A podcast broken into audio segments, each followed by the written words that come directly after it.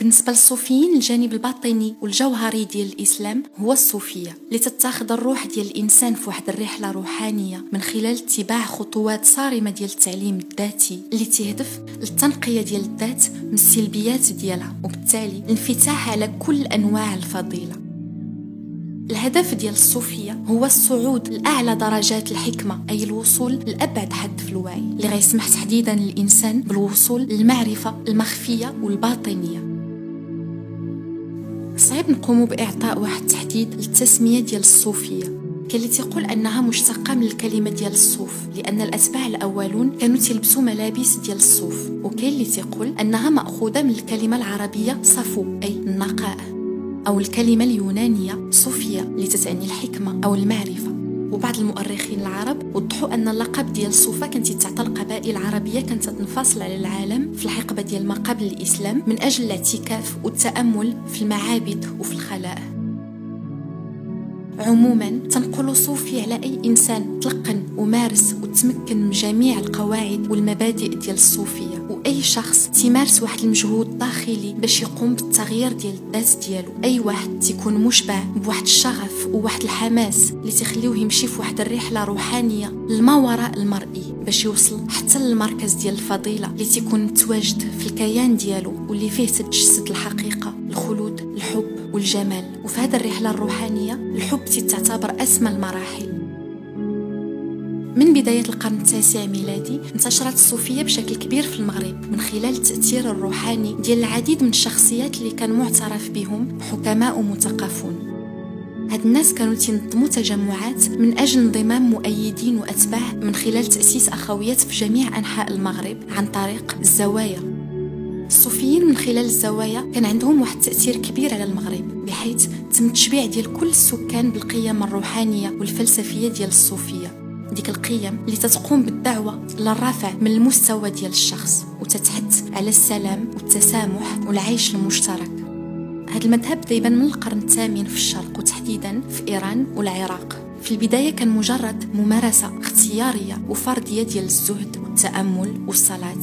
فاش كانت المجتمعات الإسلامية تتنطلق اتجاه الازدهار كانوا بعض الأشخاص تيميلوا للابتعاد على المراكز الحضارية باش يعيشوا حياة منعزلة في الوديان والصحاري مع الرضا بالقليل بعيد على الملذات الدنيوية وفي امتناع تام على البطخ والغرائز والرفاهية. وابتداء من القرن الحادي عشر الصوفية خرجت من النسخة الزهدية كتجربة فردية وشخصية باش تولي سبيل ديال التعليم الروحاني أي مسار داخلي اللي كانوا تسميوه الطريقة هذا السبيل تتنظم من طرف المعلم الصوفي المعروف بالشيخ واللي تنقل الأفكار والتأثير الروحاني ديالو لتلاميذ طموحين وشغوفين للمعرفة. بالنسبة للصوفيين كاين العديد من المسارات التمهيدية عدد الطرق اللي تسمحوا للوصول للحكمه تقد الأرواح البشر.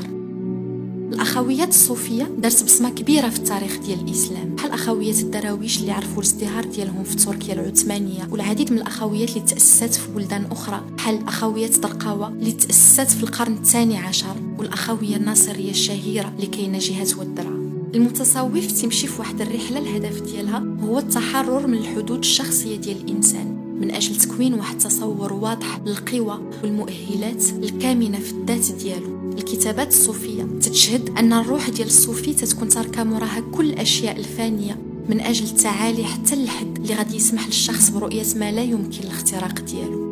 من بين المقولات ديال الصوفية إلا قدرتي تتعرف على نفسك بشكل شامل وإلا قدرتي تواجه بكل صدق وقوة وشجاعة كل من الجوانب المظلمة والمضيئة ديالك فغادي توصل لأسمى وأعلى أشكال الوعي. فاش الإنسان تفهم الذات ديالو تيكون قادر يفهم الرسالة السماوية المتصوف تيحاول يوصل للقمة ديال الاتحاد مع الإله الداخل في النفس ديالو من خلال العلم والمعرفة والانفتاح على هذا العالم. بعض الشيوخ كان عندهم ميولات للفنون بحال الرقص والشعر الرومانسي بالعربية أو الفارسية بحيث المحبوب كان يكون هو الإله. لكن غالبا ما السلطات الدينية ينظروا للصوفية على أنها تخريبية وتتفتقر المبادئ والقيم الإسلامية. في القرن العاشر تم الإعدام ديال الحلاج واحد من ديك الشيوخ اللي كانوا تعبروا على الأفكار ديالهم في ديك الوقيتة بواحد الطريقة علنية.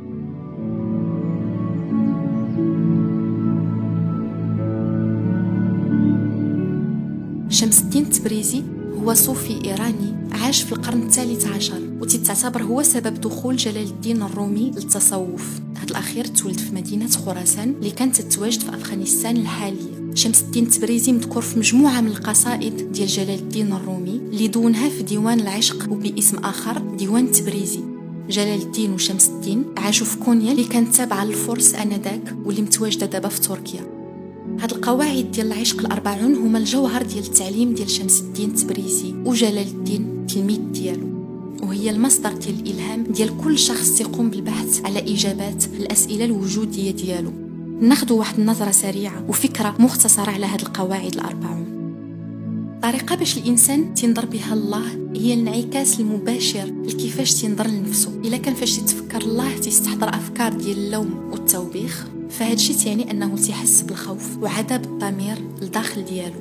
أما إلا شاف أن الله هو مصدر ديال الحب والرأفة والتعاطف فتكون هاد الحب هو التمثل ديال شنو عنده في الكيان ديالو. باش الإنسان يوصل للطريق ديال الحقيقة خاصو ما يكونش تعتمد على العقل بل خاصو يعتمد على قلبه فقط ويجعل منه الدليل الرئيسي في المواجهة والتحدي والتغلب على النفس ديالو. العقل تيقوم بالربط ديال البشر ببعضياتهم وتخليهم ما يتمتعوش بروح المغامرة. ولكن الحب تيدوب كل ديك الحواجز والمعيقات وتقوي ديك روح المغامرة والمخاطره العقل مثلا تيكون تحت على الحذر من النشوات المفرطة ولكن القلب تحت على الانطلاق والغوص في البحر ديال الشهوات.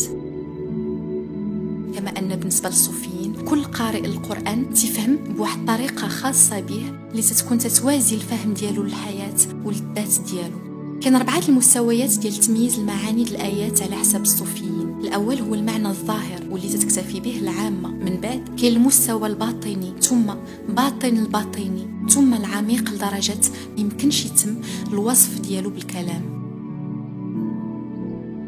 يمكن الإنسان يقوم بالدراسة ديال الخالق من خلال كل الأشياء وكل الكائنات في هذا الكون. بالنسبة للصوفيين الوصول الله ما تيكونش غير في دور العبادة. ولكن في حالة ما الإنسان كان محتاج أنه يلقى شي مكان اللي فيه غيتوجه للخالق فالصوفيين تيقولوا أن أحسن مكان هو القلب ديال داك العاشق الصادق والحقيقي. أي القلب اللي تعبر على واحد الكمية كبيرة ديال الحب. معظم المشاكل اللي كاينة في هذا العالم تجي من أخطاء لغوية ومن واحد سوء الفهم اللي تيكون تافه في الواقع. لهذا فالانسان خاصو ما يكونش سياخ الكلمات بالمعنى الحرفي ديالها بل يحاول يدخل في واحد الدوامة ديال الحب اللي فيها المعاني اللغوية تتفقد الصلاحية ديالها. كما أنه ما خاصش يتم النسيان أن الصمت حتى هو تيكون معبر وبالخصوص على الأشياء اللي ما تنكونوش قادرين نعبروا عليها بالكلمات. تيقولوا أيضا أن من الأحسن الإنسان يلقى واحد الشخص اللي غادي يقوم بدور المرآة بالنسبة له باش يتجنب من جهة الشعور بالوحدة ومن جهة أخرى لأن فقط الداخل ديال القلب الرفيق أو الصديق غادي يتمكن من العثور على الماهية ديالو وبالتالي غيلقى الوجود ديال الخالق في الكيان ديالو.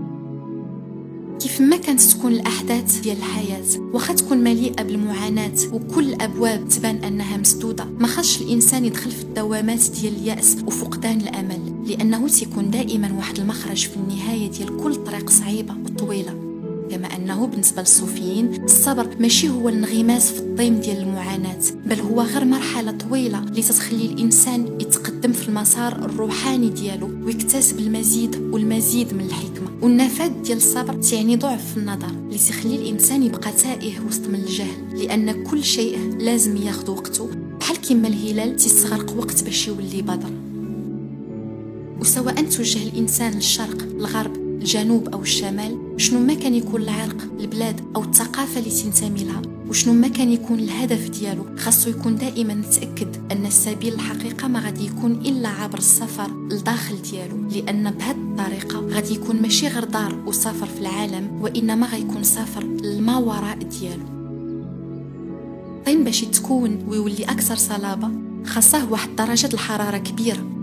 نفس الشيء بالنسبة للحب من المنظور ديال الصوفيين ما يمكنش يكتمل بدون آلام وبدون معاناة. باش الإنسان يتمكن من الوصول للنضج خاصو ضروري يسلك طريق ديال المحبة. من اللحظة اللي تبدأ فيها الإنسان بالبحث على الحب تبدأ يبان فيه واحد التغيير داخلي وخارجي في نفس الوقت.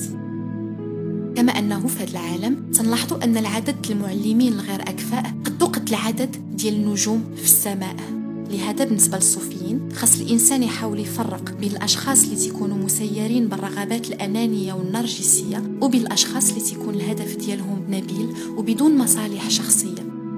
المعلم الروحاني الحقيقي سواء كان أنثى أو ذكر ما تيقومش بلفت الانتباه وما تيكونش تتسنى الطاعة المطلقة ديال الأشخاص ولا الإعجاب والتقدير ديالهم بالعكس تعلمهم وتحث على أنهم يقوموا بالإعجاب والتقدير ديال النفس الخاصة بهم. كما أنه ما خاش الإنسان يحاول يقاوم التغييرات اللي تتفرض عليه. بالعكس خاصو يسمح للحياة تستمر التطور ديالها من خلاله هو وما يكونش كذلك قلق بشأن حياته. إلا كانت تتبان له أنها مقلوبة رأسا على عقب لأن عمره غيكون عنده واحد اليقين ديال أن الأمور اللي اعتاد عليها أفضل من الأمور اللي غادي تجي مع التغيير. كل شخص هو عبارة على عمل فني غير مكتمل بحيث تكون تعرف واحد التطور بطيء ولكن تيكون غادي في طريق ديال الكمال والمثالية. كذلك بالنسبة للصوفيين سهل أنك تكون تتحب الإله المثالي ولكن صعيب تكون تتحب الإخوة ديالك البشر بديك العيوب والنقص اللي فيهم. وبدون محبة الكائنات اللي الله قام بالخلق ديالها ما غيكونش واحد الحب صادق للخالق. كما أن القدارة الحقيقية الوحيدة اللي كاينة في هذا العالم هي هذيك اللي تتملأ القلوب ديال البشر ومن غيرها. تيمكن التنقية والغسل ديال القدارة بسهولة. الشيء الوحيد اللي ما غاديش نقدروا نطفوه هو ديك الكراهية والتعصبات اللي تيلوثوا الأرواح ديالنا. الكون كله موجود في الكيان ديال الإنسان واحد اللي هو كل واحد فينا. كل ما هو محيط بالإنسان بما في ذلك الأشخاص والأشياء الغير مرغوب فيها تتكون متواجدة لداخل الكيان ديالو بدرجات متفاوتة. البشر كلهم تم الخلق ديالهم على الصورة الإلهية بالنسبة للصوفيين هاد الصورة تتجلى في كل ديك الاختلافات اللي تنشوفو في الكائنات. عمرنا تلقاو جوج أشخاص اللي تيكونوا متشابهين مئة في المئة. وعمرنا غادي نقدروا نلقاو جوج ديال القلوبة اللي تنبضوا في واحد الانسجام تام.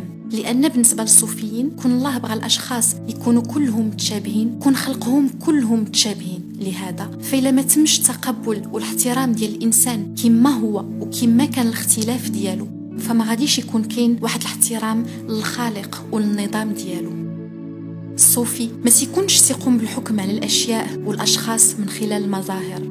فاش تيقوم بالنظر لشي شيء تيسد عينيه بجوج وتحل العين الثالثة اللي تتكون تشوف العالم الداخلي والعميق والحقيقي ديال الأشياء. بالإضافة لأن الجحيم تيكون هنايا ودابا وماشي غير في السماء. لهذا خاص الإنسان يحبس ديك القلق من الجحيم والأحلام بالجنة لأنه في أي لحظة توقع فيها في الحب تيكون طلع شي شوية للسماء. وفي كل لحظة تيقوم بالكراهية والحسد والعدوان توقع مباشرة في الفخ ديال جهنم. كما أنه بالنسبة للصوفيين الماضي هو مجرد تفسير وتوضيح والمستقبل هو مجرد وهم. ما كاينش واحد الخط مستقيمي اللي تعبر الماضي والحاضر والمستقبل. الزمان تيكون من خلال البشر والأبدية تجي من غياب المفهوم ديال الوقت. إلا كان الإنسان باغي يدخل في التجربة ديال النور الأبدي فخاصو يقوم بالإهمال والنسيان ديال الماضي والمستقبل ويركز على الوقت الحاضر فقط. كما أن القدر ما تعنيش أن الحياة تم التحديد ديالها بواحد الدقة وحتمية. لهذا خاص الإنسان يشارك في الرقصة ديال الكون بكل تناغم. إلا كان الهدف ديالو هو يقوم بالتلبية ديال الرغبة الإلهية. وباش يقوم بالتلبية ديال هذه الرغبة الإلهية أهم شيء هو التواضع. اللي ما تيكونش الضعف بالعكس تيكون تعني النفوذ الحقيقي. الأشخاص اللي تتواضعوا قدام الطبيعة وقدام الخالق والخلق ديالو غادي يعيشوا وسط واحد الراحة وأمان وسلام داخلي مهما كان العدد ديال الاضطرابات اللي دايرة بهم الحياة اللي تتكون خالية من الحب بالنسبة للصوفيين ما عندهاش معنى وما كاينش علاش الإنسان يتساءل على أين نوع ديال الحب خاصو يبحث. واش حب روحاني أو مادي سماوي شرقي أو غربي. الحب بالنسبة للصوفيين ما عندوش تسميات وما يمكنش التصنيف ديالو ولا إعطاء واحد التعريف معين اللي غادي يقوم بالتحديد ديال المفهوم ديال الحب. الحب هو عبارة على واحد الشيء نقي وبسيط اللي تيقوم بالتغذية ديال كل ما هو متواجد في هذا الكون.